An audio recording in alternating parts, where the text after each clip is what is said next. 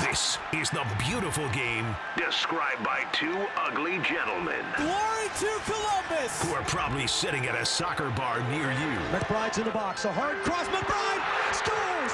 It's 3-0 United States! Welcome to Bone and Beam.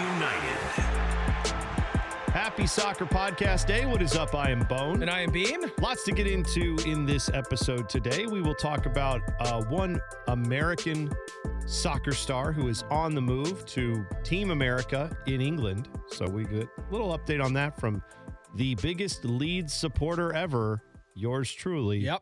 Coming up about uh, Weston McKinnie and his move. We'll also talk about the amount of money that Chelsea spent in this last year on transfers as the international transfer window has closed for the winter window. It's six months, seven months. Oh yeah, right. It's not even been a year exactly. It's summer and the winter, but we'll get into that. We'll talk about just the spending in general in England compared to the rest of Europe because that's also insane.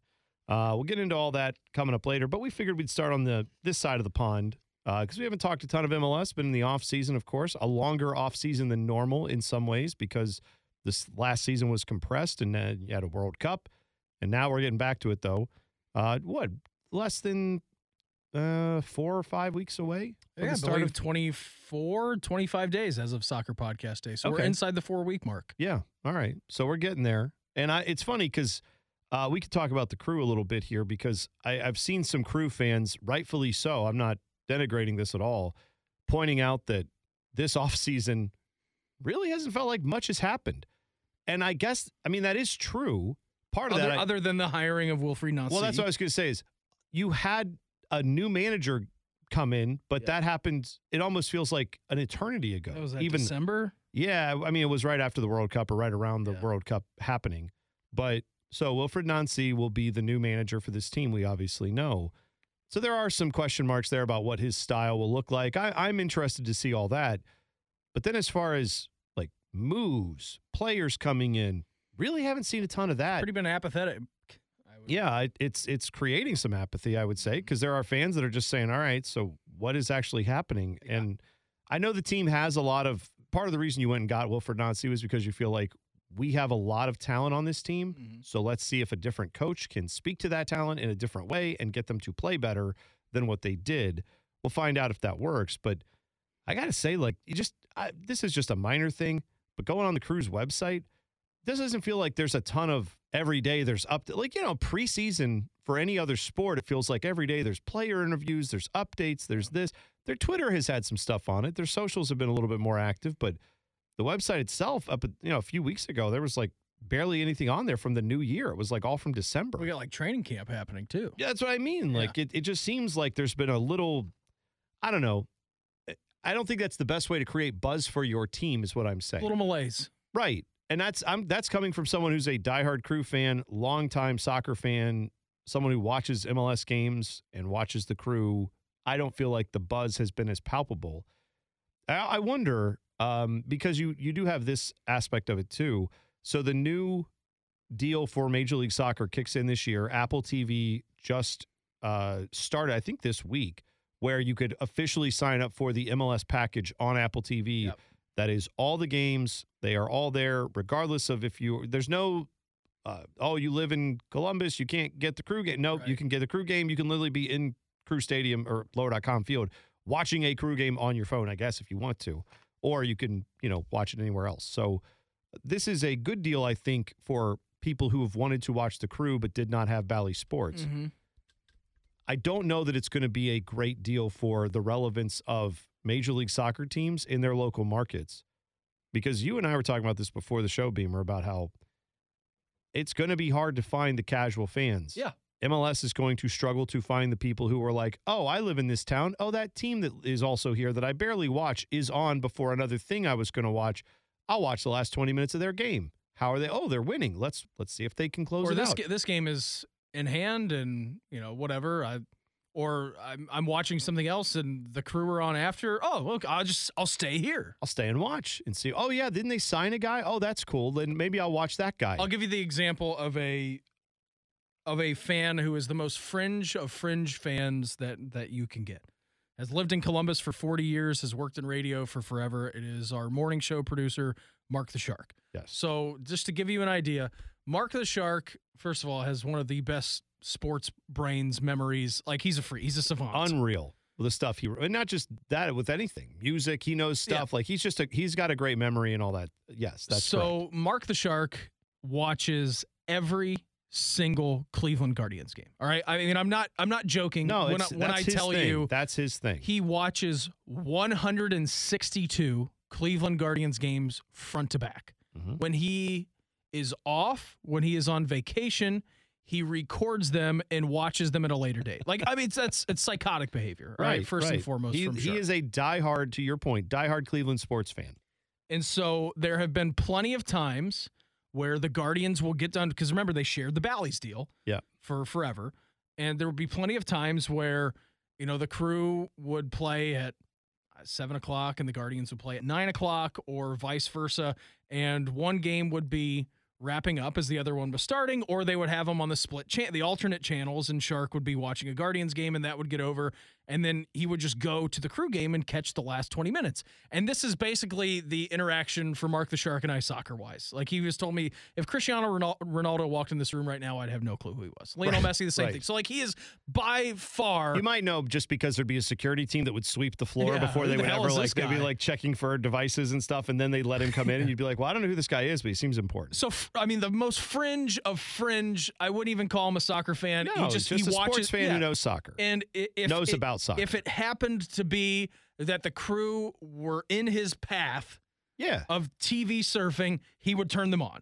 because he also is someone who appreciates the local teams here. Of course. he's lived in Columbus, like you've said, for a very long time. Watches Jackets games, right? He picks all this stuff up. So just the the most neutral, basic fan that you can get. Like knows Cucho Hernandez, knows Lucas Zelarayán, knows a couple other guys, knows about Wilfried Nancy, and that might just be part of his job, but whatever. So you're losing out. And again, I mean, this is a whole bigger issue. And when we get into streaming, like our crew fan, are, are you going to pay the $99 a month or $79 a year? I guess it's a year. Uh, I believe it's $14.99 a month and $80 a year or $100 a year. I don't have that. Yeah, I forget. I think it's if you're a current Apple TV subscriber, or like if you sign up for Apple TV and get their whole th- deal, then you would pay twenty dollars less, as opposed to if you're just like, I don't want Apple TV, I just want this service, Which I will, MLS package. I'll have access to just this on Apple TV. Then I think it's like a hundred bucks or something. All right, so I'm gonna buy it. Yeah, I'm gonna buy it. You're gonna buy it. Neighbor Eric is gonna buy it. Mhm. You know, everybody who probably listens to this podcast, Who's a crew fan? who is a crew fan, is gonna buy it? is going to buy it. Or you've got it with your season ticket, which is another deal that is good. But right? you've Your also season- you've you also pumped money actively into the crew. Yeah, which uh, yeah, that's what I'm saying is you're either an already bought and paid for MLS fan or you're someone who's like I really like this local team and maybe I don't watch as much MLS, maybe I'll watch more because of this. I certainly will watch more because I have this package and Yeah. I'm sure it'll be highlighted more for me of like, oh hey, this is coming up. I'll same thing you were saying with like I'll go to watch a crew game and be like, oh, they do have something on this other team, a documentary about them, or uh, they signed a new player. What's this dude all about? They got some little feature on him. I might watch that. And then if they've got a game coming up right after a crew game, I might say, oh, all right, I'm interested to watch, see how they're doing. First 10, 15 minutes. 20, Especially if it's. Eastern Conference and it's a team the crew are like going to play in the next few weeks, Yeah. and maybe it's a big, you know, battle to see who's going to win this spot in the playoffs or something. Yeah, I'll, I'll tune into other games because of that, like I already do anyway. Yeah. So, and here's here's my issue with this is if you were not actively seeking out the crew, then what would be the benefit of me paying $100 a year to watch this team? Like if I'm not going to be watching them on a religious basis and I'm I'm going to watch, you know, one game or I, let's say I want to watch the Cincinnati game, right? I want to watch both Cincinnati games. I'll sign up for Apple TV for 2 months just to get those games, 30 bucks.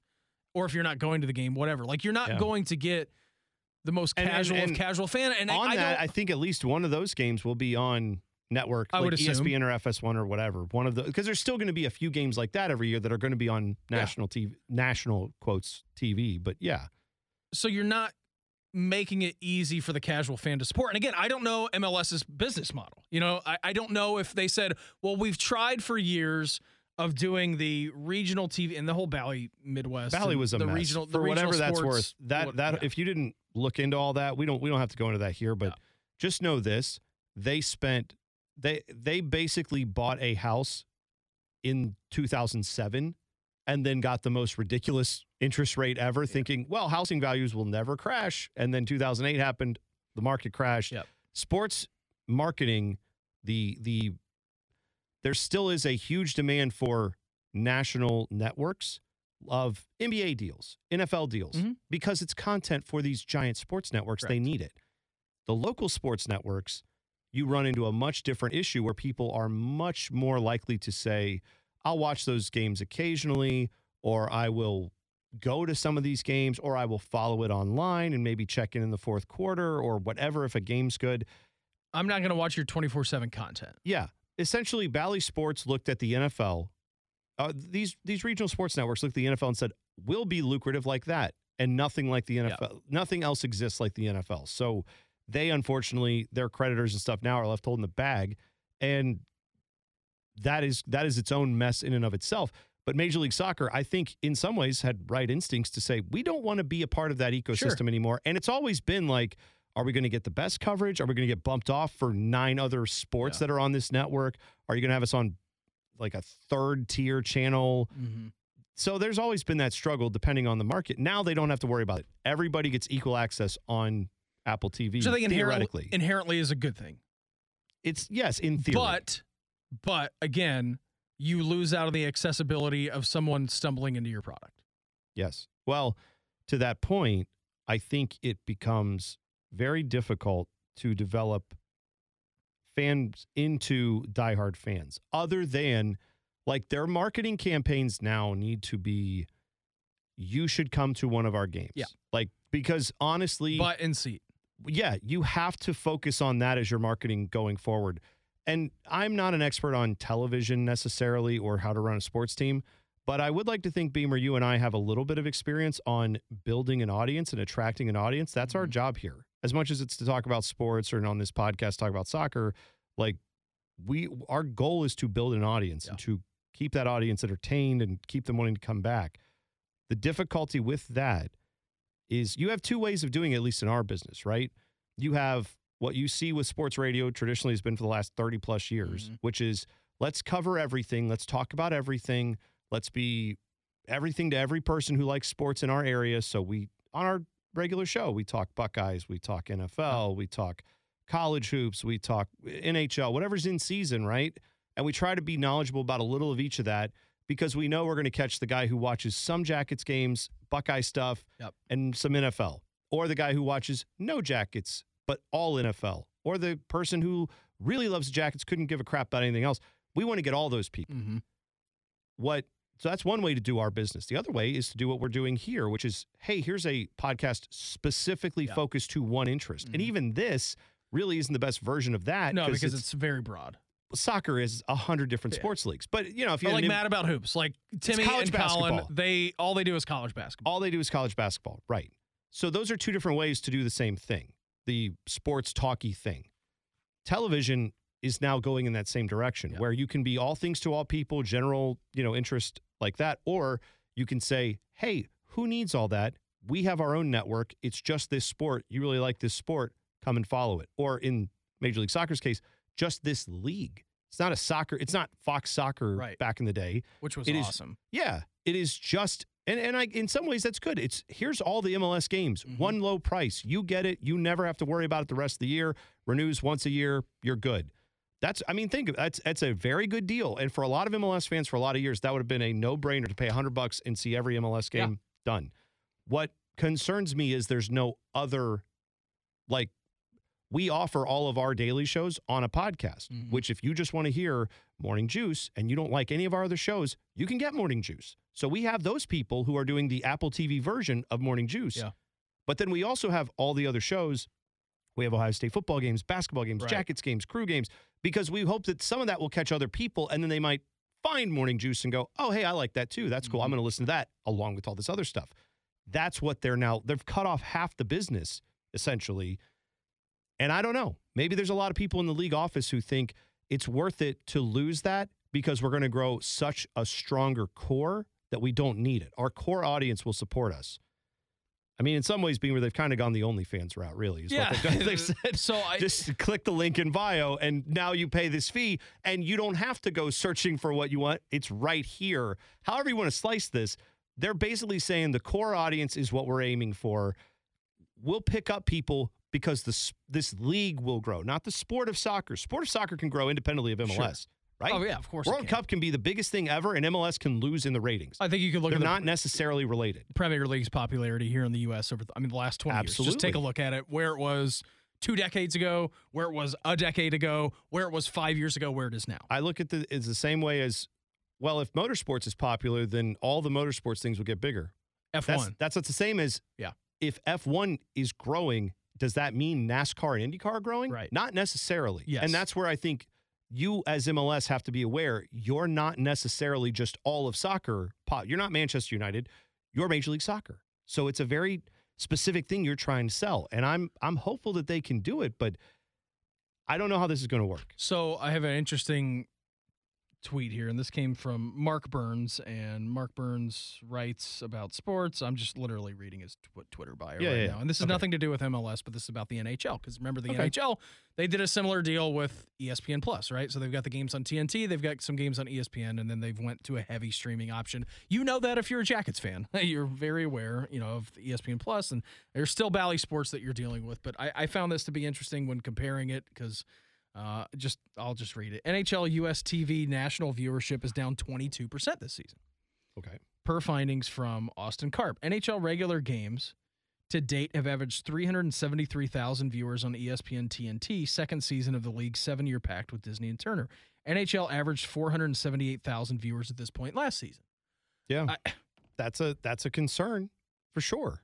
Like there's no way to slice that for the NHL. And, and they have I don't I don't know if that means it's going to be the exact same for MLS No. when it comes to the streaming platform because they are they're different very different deals. But Yeah. when you lean into something heavy like you're doing a super specific like crew fans will do with the crew and buying Apple TV, those other games on ESPN or Fox or what whatever is going to be broadcasting them, your national TV audience will go down because why do I need to watch this? It doesn't matter. I paid for Apple TV. I'm going to do that. Here, here's the rub that I think each MLS team struggles with, and this is what they're going to have to figure out marketing wise. Uh, and I'm sure they have already formed their plans on this, but Oh, I'm just, God, yeah, I'm have. telling you, here's the rub for marketing MLS teams, individual teams in their local markets. Your rub is you either say, like we just talked about, I think the best strategy is to get butts in seats because one, Get people down get- to the stadium. you get paid for that immediately. You get cash in hand. Mhm. They buy a, they buy merchandise when they're there. they Gate buy revenue. you get the gate revenue, but you also get all the you know uh, concessions revenue and parking and oh and and I will want to come back to this because this was a fun time and that in and of itself is going to be more lucrative in the short term. But the rub is maybe what they should do is go out and kind of undercut that and go to the fans and say, "Hey, you're not willing to spend to spend 800 plus dollars per seat Mhm. on a season ticket, $700 plus per seat on a season ticket. And if you bring yourself and a friend and get a few beers and buy a shirt, Oh, yeah. you're going to be in for $100 just the two of you anyway at most of our games. You could spend that $100 and watch every game we ever play this year on this channel Mhm. That might actually long term be the better play. Because if you get the person watching every year and they're like, I love the crew, I watch every game now and I'm really excited. You know, and I, I watch did like MLS soccer, games," and this is fascinating to me. they will then possibly want to come out and experience that live. Got to see it live. But the problem is, Gotta see it live. I mean, I know for me, look, I don't feel great about I know where our family situation is. We have three kids. I live a little ways out from the city, Mhm. and we have kids in activities. Yeah. So I buying a season ticket, buying two season tickets, and then rotating a kid with me or Melissa takes one of the kids. That's in and of itself an expense we can't justify. Let alone buying a full family's even half season ticket or a package. It's just not in our. It's not where we are right now in life. Hundred dollars for me, done. Yeah. Because I can go back and watch the games whenever I have time. I can watch them in the evening after the game's over. I can and just check it out.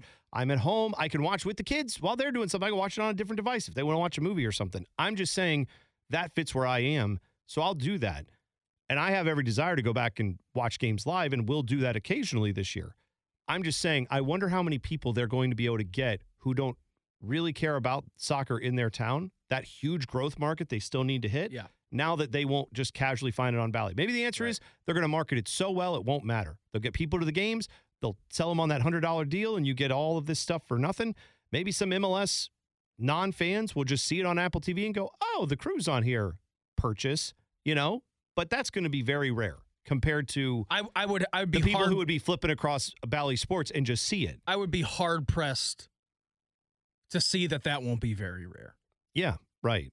So Like you know what I mean? Like randomly scrolling and be like, oh, 100 bucks, sweet, for Yeah. a whole year.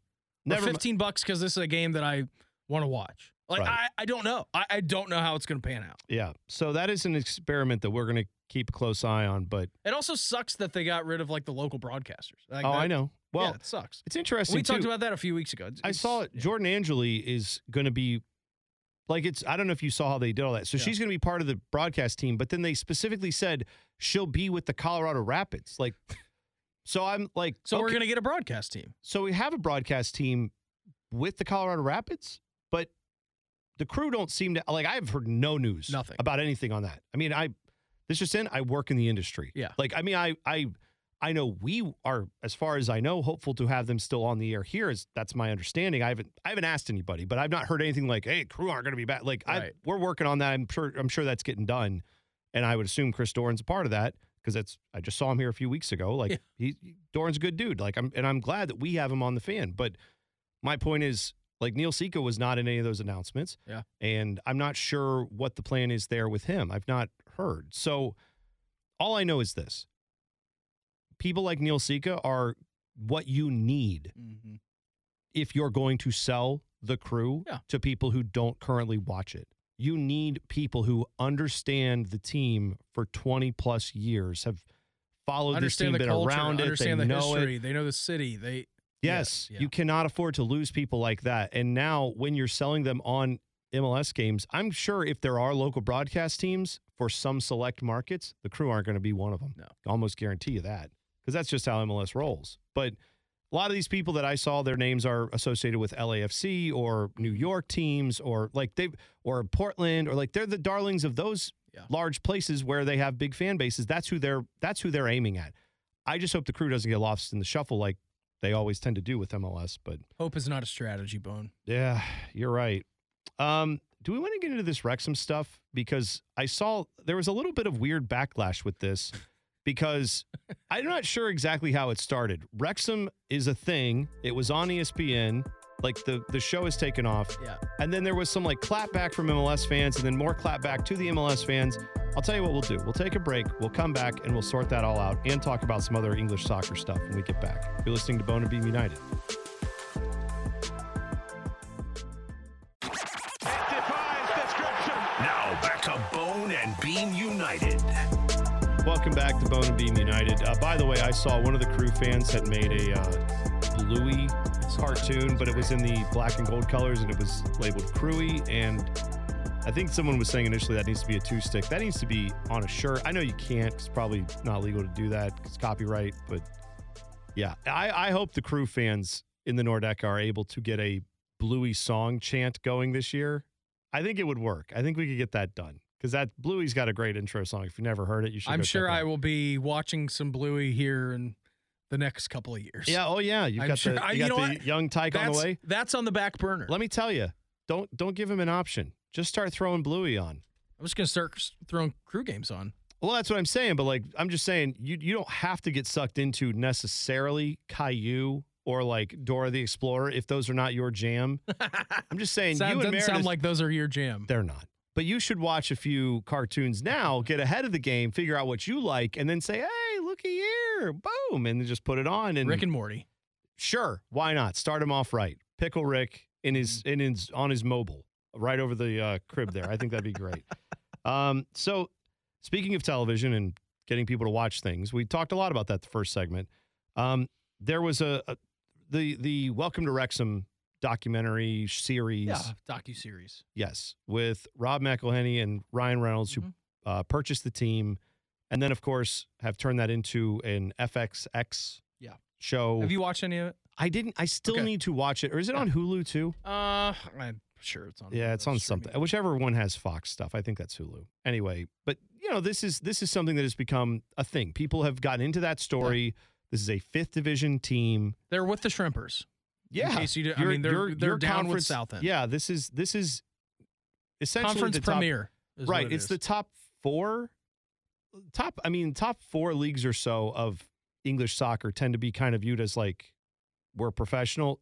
The fifth that when It you gets get down dicey. to, when you get to the fifth one, that's where it starts to get a little bit like we're still a professional team, right? Like and then beyond that, like yeah.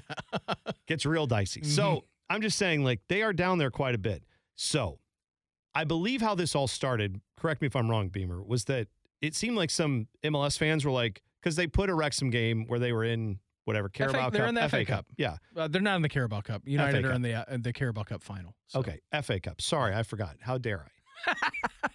Wrexham's in there and they put it on ESPN because ESPN has the rights to this. And they saw, oh, hey, Wrexham's a thing. People Yeah. in the US like this. Let's throw it on ESPN. No problem with that. He was only on the stream. He was only on ESPN Plus. Okay. Well, some people had a problem with it apparently because they said, hey, you're going to do that because there's all these American fans who want to watch it, but they don't watch MLS. That's pretty lame. If you're an if you're a fan of Wrexham and you live in America but you don't watch MLS, this is worse soccer than MLS. What's your excuse?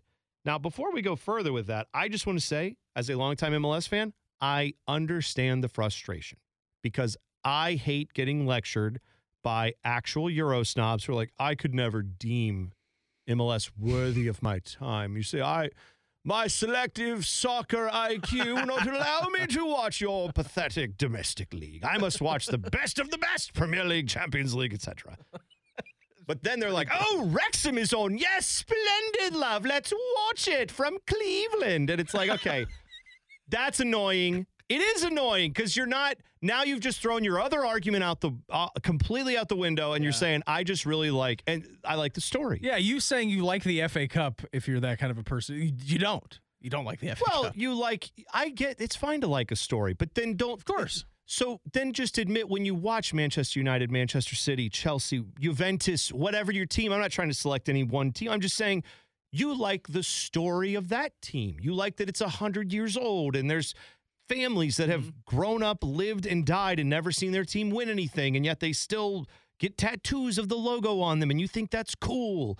That's fine. Just admit that that's what it is, and it has nothing to do with the quality of play. So I would consider myself a Euro snob. Um, Well, but I wouldn't. I wouldn't consider you that. But go ahead. I'll. I'll tell you why I don't think. so you're a I.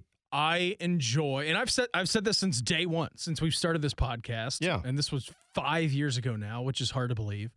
I enjoy the product of the Premier League better than MLS. I just it's I do I do I like that better, and that's more than what I watch. I watch more random Premier League games probably than any other sport, in any other league. Like uh, Brighton and Newcastle are on. Sure, okay, let's turn that out on. Uh, Southampton and Leeds. Yeah, sure, I'm gonna watch. I mean, if you a midweek San Antonio Spurs Memphis Grizzlies game, I'm not watching. Have no idea what's going on. Oakland A's against the Athletics, I, or against the Angels. I like that. They play themselves. Yes, That's they good. do play themselves. Uh, like I, I, I'm not watching. So like, I watch more of that league than any other league throughout the calendar year than any. I just Probably I outside enjoy. of, outside of the NFL. Yes, I guess. correct. Yeah, right. And so I, I get that. So what I'm saying is I don't think that makes you a Euro snob for this reason because you don't look at MLS and say I won't watch it. no, You just say I will watch the local team that I Yeah. have here, and then because of that, I may get into some other games. But you don't feel that that soccer is not worth your time. Like you just. You, like it's a small delineation, but what I'm saying is there are people who legitimately will live 10 minutes from a stadium and say, I've never been to a game. Why? I don't care. Oh, who's your team? Everton. Yeah. And you're like, what? have you ever been to England? No. Okay. Like, so you're a diehard Everton fan. You got 100 jerseys in your house. Let you live. Be a fan however you want, but don't say that MLS fans are stupid or inferior or Oh, not yeah, good that's at never, soccer. That's never been a. Like, that's, never been a thought. That's what I'm saying. mine. You're not that guy. There are people who genuinely lecture MLS fans on like you're stupid for liking this thing. but they will pick their argument based on whatever it is. So like when the Wrexham stuff came up, Mm-hmm. it was, "Oh, our soccer's not good enough, but you can watch Wrexham." Then that became, "I like the story." And it's like, "Oh, okay." There was a guy, Kartik Krishnaiyer, who has been a soccer writer for a while. He posted a bunch of tweets that kind of had this vein and and it, it crystallized exactly what annoys me about the Euro snobs, and that is, at one point, I'm paraphrasing, but I think I'm pretty close to what he said. He essentially said, MLS fans will never get why people like me like Wrexham, and it's not Is he a because of the quality of soccer. Yeah, yeah. It's well, he's he was posting it saying MLS fans will never get this because for us it's not about the soccer, it's about the story. And there's and it, it's uh, it's authentic, it's community, and MLS fans can't understand that. And if you want to say that Don Garber and MLS do a lot of astroturfy fake stuff, I'm totally with you on that. In fact, you're preaching to the choir to most MLS fans. But if you're going to say that soccer fans in America can't understand community or can't understand passion, can't understand local stories, That's a bad take. it is because obviously Save the Crew is a thing that is going to come up instantly with that. But there are so many other stories of go go talk to New York fans about being Red Bulls fans. Red Bulls, you know, before that they were Metro Stars Right. fans. You don't think there's a little story behind how they felt about that? You don't think they have some intricacies to their dealings with, yeah, I buy Red Bulls crap now, but I really wish we were called the Metro Stars. And there's mm. probably another faction that say, I hated the Metro Stars name. I'm glad we changed. Yeah. Red Red Bull's much cooler. And then there's a third faction that's like, we're City FC fans. And then it's like, oh, are you? And then, the, Yeah, like, right. you don't think there's some drama there between just those factions? Of course there Used to be Crew fans. Now we have FC Cincinnati. I, it's, Of yeah, you could say yes. it for any team.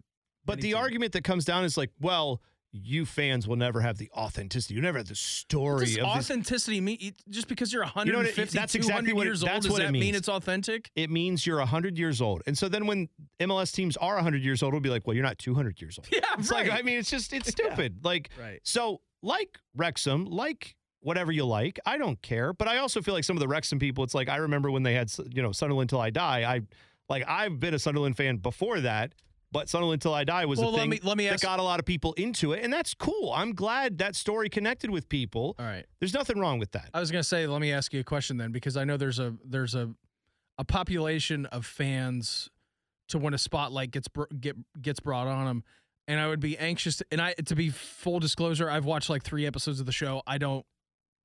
I'm not a religious watcher of the show. I think it's very cool. I would like to watch it. I just haven't had time. I, get- It's I not get a- it. Yeah, not you're not. It's not like the number one thing you've watched, and you had to watch every episode. I was just when it when it comes to this and perception, like if you you know grew up in Wrexham and you were a fan, or you like you know you, you grew up a Sunderland fan or whatever, and then you get some big TV production made out of you and you become very popular and perhaps successful, perhaps not. Right, I don't know what's going to happen. I think they're first in conference premier, like they've got a lead and they drew their FA Cup game uh, that everybody was Was complaining that about. Sheffield that they played against? Yeah, so it was three. It was three two, and then they gave up an equalizer in like the ninety fourth minute. It was Oh, crazy. right. Um, how do you how do you feel about that when it, your team's been your team for so long, and they're maybe not the most popular, and then something like that comes along, and it's like, oh, I'm just gonna glom onto this thing because it's the new cool thing. I I can understand how people would get annoyed by that. I personally love it. Yeah. If if like if the crew suddenly had a thing, they were on the the what's the TV show that Fox did? Welcome to Oh yeah, Flatch, or Fletch or something. Mhm. Whatever. Like that the fact like that didn't have the same cachet as Welcome to Wrexham, obviously. But the whole point is if that had turned the crew into like, oh my gosh, Billie Eilish is Like wearing if crew Ted stuff Lasso now. was yes. coaching the crew. Ted Lasso's coaching the crew, and Yeah. everybody bought crew gear and all that stuff. Like, I'm sure there would be annoying parts of that where it's like, oh, okay, you don't really know anything about 2008 or 2020, even. You don't have any idea. You can't name two players on our team. I get that would be annoying, but ultimately, I would be thrilled to see the crew getting so much love. Yeah. Maybe I'd get frustrated if ticket prices like tripled and I could never go to a game because I just couldn't afford them or I could never get the seats. That would be frustrating. There would be issues with that, no doubt. But I think ultimately that would be a positive, not a negative. So I think the Wrexham fans, I'm guessing probably a lot of them view it as a positive and are glad that their town's getting highlighted and that a lot of attention's being brought to it. There's Yeah. probably also a, a portion of the fan base that's hates everything always and would say that sucks and well, that's just being how a dare these people? fan, they don't know who any of these people are. Yeah. And right, I think that's that's probably going to happen no So matter so- what. something interesting that's happened to Manchester United over the I think recent weeks. I think it was a week ago or two weeks ago. They posted this. So you're very you're familiar with the Stretford end, right? Yep.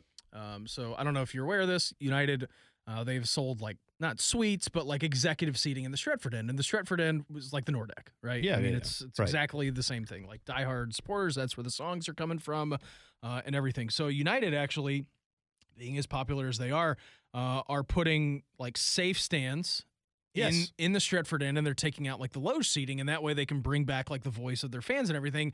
And I, I thought that was really cool. I mean, because uh, listen, I go over to Manchester, I go to a United game, I go to Old Trafford. Like, yeah, I follow this team. I I don't belong in that. I don't belong in that. I get section. that. I get that vibe. I wouldn't want to necessarily just, oh, I'm a big fan. I'm going to just jump in there and I say I belong to be in there. Sure, No. I understand that. Yeah, I don't think that's a wrong instinct at all. I, I ultimately I look at this. If you want watch soccer how you want to watch, Of course. right? I at the end of, Of the day, for me, I am if I'm an evangelist of anything, as much as I love the crew, I think soccer's a, a great sport. Some have called it the beautiful game. Not sure if you ever heard that. All I'm saying is, I love this sport. I think it's awesome. So if you connect to it by watching fifth division English soccer because Rob McElhenney told you it's cool, great. Yeah. If you connect to it because your local team is the Columbus Crew and all your friends go to these games and that's your community you've established and you don't know anything about the rules of soccer, but you just like having a beer and hanging with your friends and banging on a drum or something, that's awesome. And if you are someone who doesn't attend any MLS games ever, couldn't care a wink about US soccer or anything, but you watch let's say I don't know third division Turkish soccer, I, like whatever your thing is, or Manchester United, whoever Yeah. you watch. As long if you can, if it connects you to this game, then we have some kind of kinship, and that's what mm-hmm. I've always liked about soccer. Is there's always that underline of like, but you appreciate the game, you enjoy it, and you, wh- however you appreciate it, I'm interested to meet people like that and Yeah. to learn about why they're into it. I just don't understand why people have to poo poo like other people's enjoyment. Like, yes, Yes, we're talking and- about and- the same sport. Who gives a flip if it's better? It may Like, just be this. It may just be a bunch of miserable M- MLS fans, then like connected with a bunch of miserable Wrexham uh, Euro snobby people, and then those two have just been arguing, and the rest of us could just sit on the sidelines and be like, "Look at those idiots go," and and we don't have to even acknowledge it. My maybe own that's, take on the whole thing maybe that's that what I should have done. I don't know. February or January, I guess, when they played this game. The game was going on at three o'clock on a or eleven o'clock on a Sunday morning. ESPN doesn't have the rights to the NFL. They're like, hey, maybe people will watch this on our stream. Let's boost up our numbers. all the, again, it goes back to they're trying to find an audience. They're attracting, they're trying to bring an audience into this, and I don't think that's a bad thing at all. So that's that's kind of where I stand on all of that. Is maybe we should just have looked at all that and said, whatever, it has nothing to do with MLS or Wrexham. But I got involved a little bit in the argument just because I just I don't like MLS fans being denigrated as stupid or unsavvy soccer fans. I think if anything, you could argue the opposite, but I don't even really think that's fair to it's not like Euro snobs don't watch soccer or don't know what they're talking about. It's it's just this idea that you can't get all of a soccer experience without rooting for a hundred year old team. Mhm. You can. You can I'm sure there are NWSL teams that have just as much passion, fans who have just as much passion for that as people who have it in Manchester Sure. or in London or in Newcastle or Sunderland or wherever. Like there are plenty of passionate fans for every sport everywhere. There may not be as many of them. There just might be still that passion. And so I don't think we should rip people for their choice of what they bring the passion to, if that makes sense. Um, all right, let's talk about Chelsea. They spent Other than if you've been, become a City fan in the last five years, exactly then, then There we've you got go. A, then we've got a problem. Liverpool fans suddenly out yeah. of nowhere. Oh, I've been a fan Uh-huh. for 20 years. Yeah, sure you have. Yeah. Hey, by the way, and and if But you, you, know think, what? Even if, you, want to no, but glom if on you- Liverpool and City, go ahead. Because that's think- what I did 20 years ago with United. if you think that's a new thing, go ask longtime Arsenal fans about Fever Pitch. Like go that book, Fever Pitch, which of course became a dumb movie involving baseball with Jimmy Fallon. but the the book it's based on was an Arsenal fan writing about how he went off to college and he tried to get into other things. And he tried to not even be an Arsenal fan. But it kept sucking him back in. And this was before Thierry Henry and all the greats of Arsenal that you know in the last 20 years. This is in the like 80s and early 90s when they were terrible and he wrote that it's a great book. Go read it. If you haven't if you're a soccer fan you should.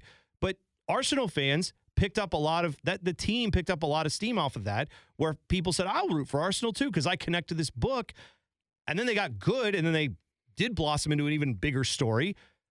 Those that's been happening. Yeah. it always goes like this. So it's totally okay if that's how you got into soccer don't worry about it you're allowed to root for Wrexham. Don't worry about my mean words. You're allowed to be a diehard Wrexham fan, or I guess a Manchester City fan, if we have to. Um, so uh, look, man, there's a lot of or people. a who- Leeds fan. There's a, yeah, that's right. Thank you. There's a lot of people who spent money on Chelsea jerseys in the last couple of years because a guy named Christian Pulisic was wearing one, Mm-hmm.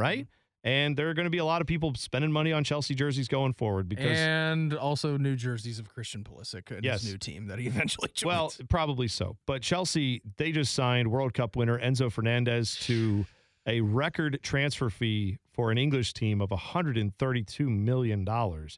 Todd Bailey, I believe, is now who the, the na- how you say his name, the Yeah. new owner of Foley Chelsea. Bailey, I don't know. He, he's a co-owner of the Los Angeles Dodgers as well. Yeah. Uh, they also brought in Ukrainian superstar Mykhailo Mudryk for Mm-hmm. a transfer fee of 75 million with an additional 35 million expected as a bonus payment including uh, that's according to Shakhtar Donetsk who was the team he was playing for. Also, Chelsea going to go over to Shakhtar and play a friendly in Ukraine at some point. Oh, are they really? Yeah, I did not know that that. deal, Very yeah. good. Well, hey, my, that's a full circle thing from where we were, where you were owned by a Russian oligarch Right. who was funding the war against Ukraine to now this. So that's cool to see. I didn't know about that. In either case, um, this this leads to an extreme amount of money pouring into the coffers of all these other teams around the world where these players have been transferred from. Good thing or bad thing, Beam? Like I, I I know that it can be viewed as a bad thing because you're just buying teams that could possibly go win European championships. But the reason I ask if it's a good thing is, I mean, all these other teams are going to. Shakhtar Donetsk is now going to have a lot more money to deal with too, right? I mean, there's other. I'm just saying. Well, I wonder which one weighs more for you on that. It's all, it's always been this this way in sports. I mean, the rich get richer, right? I mean, look at the New York Yankees. Look at their payroll. Look at the Dodgers. Look at their payroll. Look at the Los Angeles Lakers. Like, look at these big cities. Look at these big clubs, and it's no different. No different in soccer. I mean, look at the pay wages from a team like Southampton to a team like Manchester City. Like they don't they don't even compare. They're not comparable, but they're in the same league and they're still playing. Uh, the number that stood out to me the most, I I believe, since Todd Bailey joined on and bought Chelsea, he spent 550 plus million pounds um, in transfers. Like that's, I mean, that's a lot of coin to be dropping on players who may or may not work out. And the fact that Kai Ha- Havertz is still their striker at spending right. half a billion dollars is mind bending to me. Uh, but I did see Ian Darke, and I like Ian Darke, and I like his coverage of the game, and I it was like the voice of my childhood. Ian Darke is great. Yes. Yep, he's been on. He's still on ESPN here in the states, and I think he's on BT Sport in the UK. He tweeted an unpopular question, but has the Premier League become a monster devouring everything around it? It's not healthy for the game if Europe's other top leagues just become a breeding ground for Premier League comes clubs. January spending in the Premier League. You know how much it was uh, as a Uh, total? I mean, well, what As did, a total spend I'm for just a thinking league, Chelsea. How much did Chelsea spend? 230 or Right. 250 mil. Okay, so I mean, it had to be well 300, over. 300 mil. Had to be well over 750 All right. 750 million dollars. So La Liga has spent 25 million pounds in January in their transfer windows. Their whole their entire The league. entire league. the entire league. Was this th- is this net? Just to be clear, is this net spend or total spend? Because net spend just means, yeah, we spent a bunch of money, but we also received a bunch of money because we transferred out. So I could see that being twenty five million. I, Uh, can't imagine. spend, this is spend, total spend. Okay, all right, It's 25 mil. That's According amazing. to Ian Darke. I don't That's have the a- number in front of me. I trust Ian. That's incredible. That's incredible. The Premier League in January spent 815 million pounds. Which I think that's over a billion dollars. I No, think- no, the pound is below. Yeah, you're right. I think the pound is worth more than the dollar. it's like below it takes, us now. The pound is. What I mean is, it takes a dollar something to make a pound. Yeah. So that means it would take more dollars to make. So it's a billion. I think it's close to a billion. Is No, what I, I, saw. think it's the other way. It's less money. So it's like Whatever, eight hundred way, dollars. it's a lot of money. Fifteen million. It's a lot. It's a lot of money. The It's- dollar is worth more than the pound now. Um, Okay. so is it a good thing? I don't know. It's been going on, but you look at these TV deals and everything that the Premier League has done, like it's become so rich. It's become so rich over the years. And now, obviously, that number is inflated by what Chelsea is doing. Yeah. You spend 500 million pounds or whatever it is since in six months.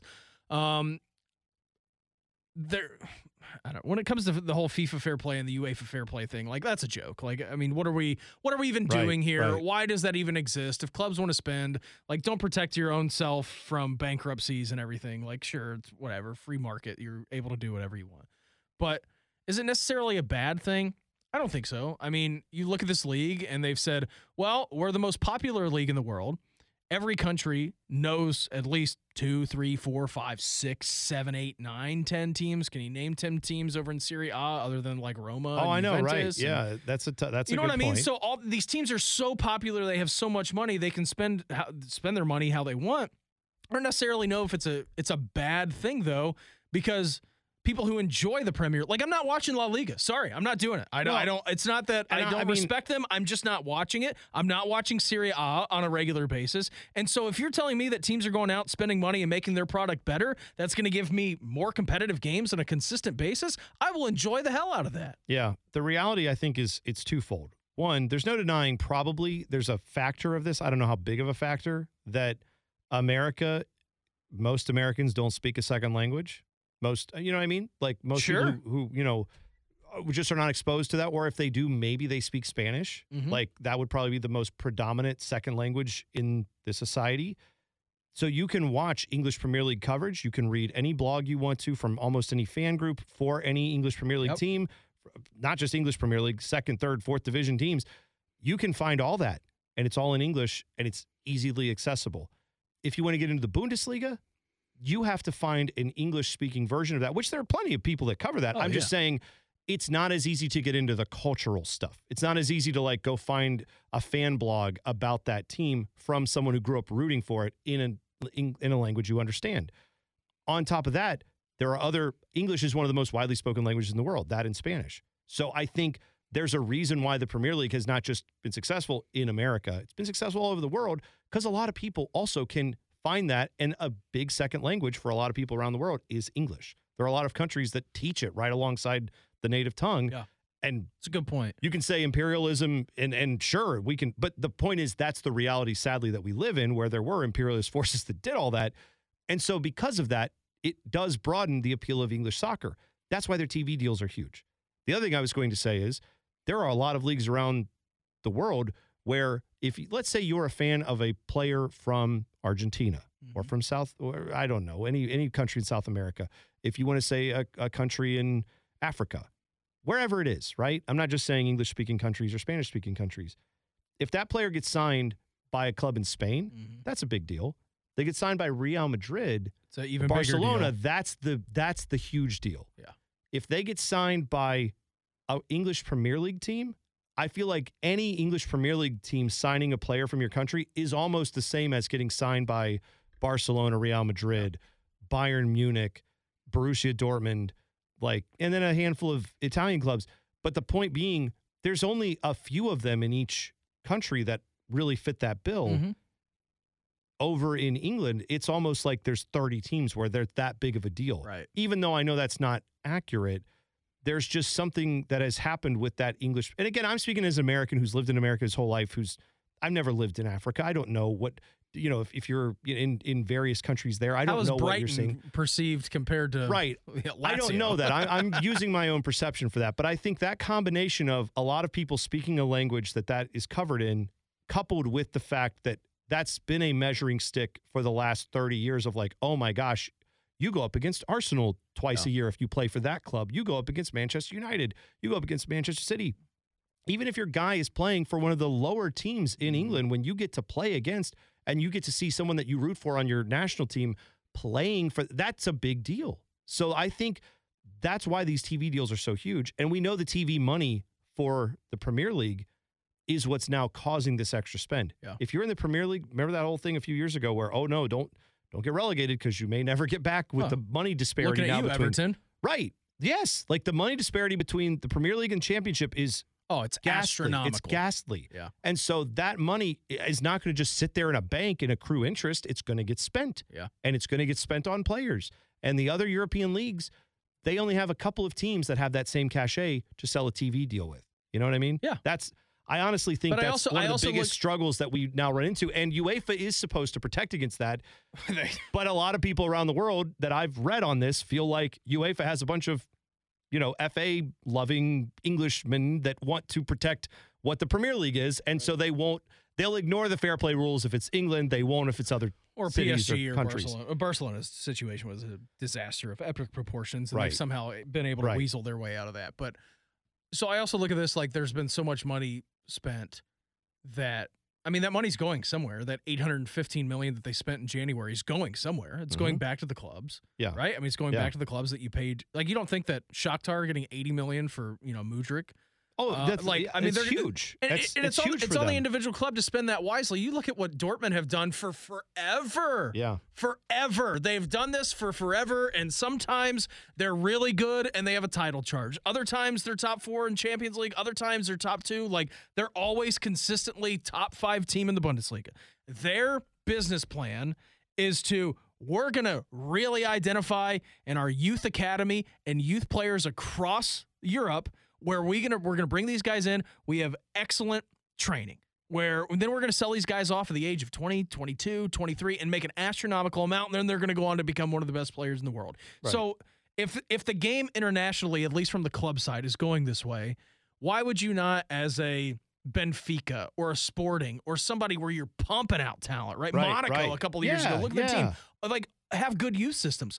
Just pump money into your youth systems and your scout. Like I know it sounds easy. Like I've got the world's problems fixed in this. no, no. You're, but you're like that money is going somewhere. Don't spend it stupidly and identify something where you can live off of knowing that the Premier League is going to spend. They're going to have the biggest budgets. They're going to have the most dollars spent. And when you get a player that then goes off to the Premier League for a bloated price, like Enzo did, Yeah. you know, 132 million, then you spend that wisely and you're not reckless with it. Yeah. I, at the end of the day, I look at it this way. Like you just brought up Borussia Dortmund.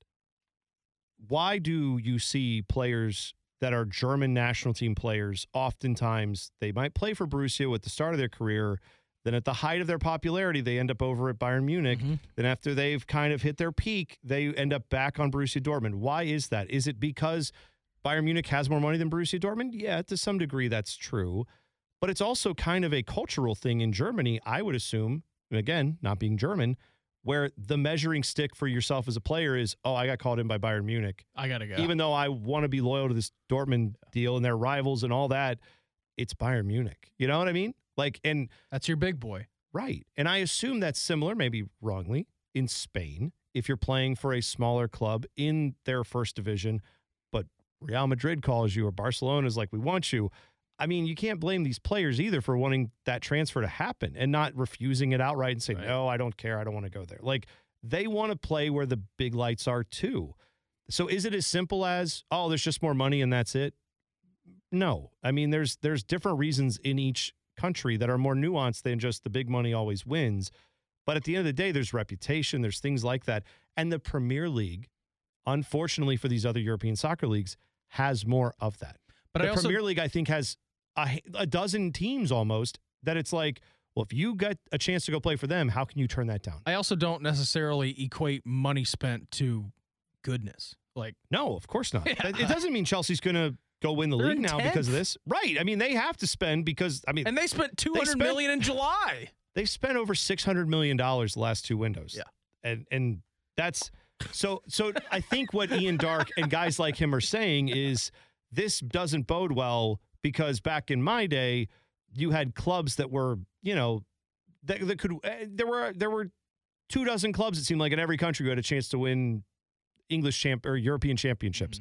That's probably not accurate either. Yeah. There probably was like about two dozen teams all over Europe that were really that good, even in the 60s and 70s and 80s. We just don't remember that as well because I, you and I weren't alive watching that, and we don't have as good of a knowledge as he does of it. I think there's some certainly some concerns about the astronomical costs. Yeah. But I also think you can't deny the business side is so lucrative. It's attracting businessmen who now are worth billions and Right. not millions. So the numbers are going to rise. Is it the death of soccer? No. I think it's going to, like anything else, it's going to have its moment and then it's going to fade. It'll And even itself out. It will. Yeah. And other teams will rise as a part of that eventually. Probably not like Manchester United's not going to go anywhere, but you saw Manchester United have their struggles. You've seen plenty of other teams have their struggles. so no, but you know what I mean? Like they're a top four team Arsenal, now again. right? Liverpool. Yeah, right. I mean, all these teams have been through it at some level. Uh, very quickly, just to wrap this up before we get going. Speaking of bringing in guys that are going to draw eyeballs, right?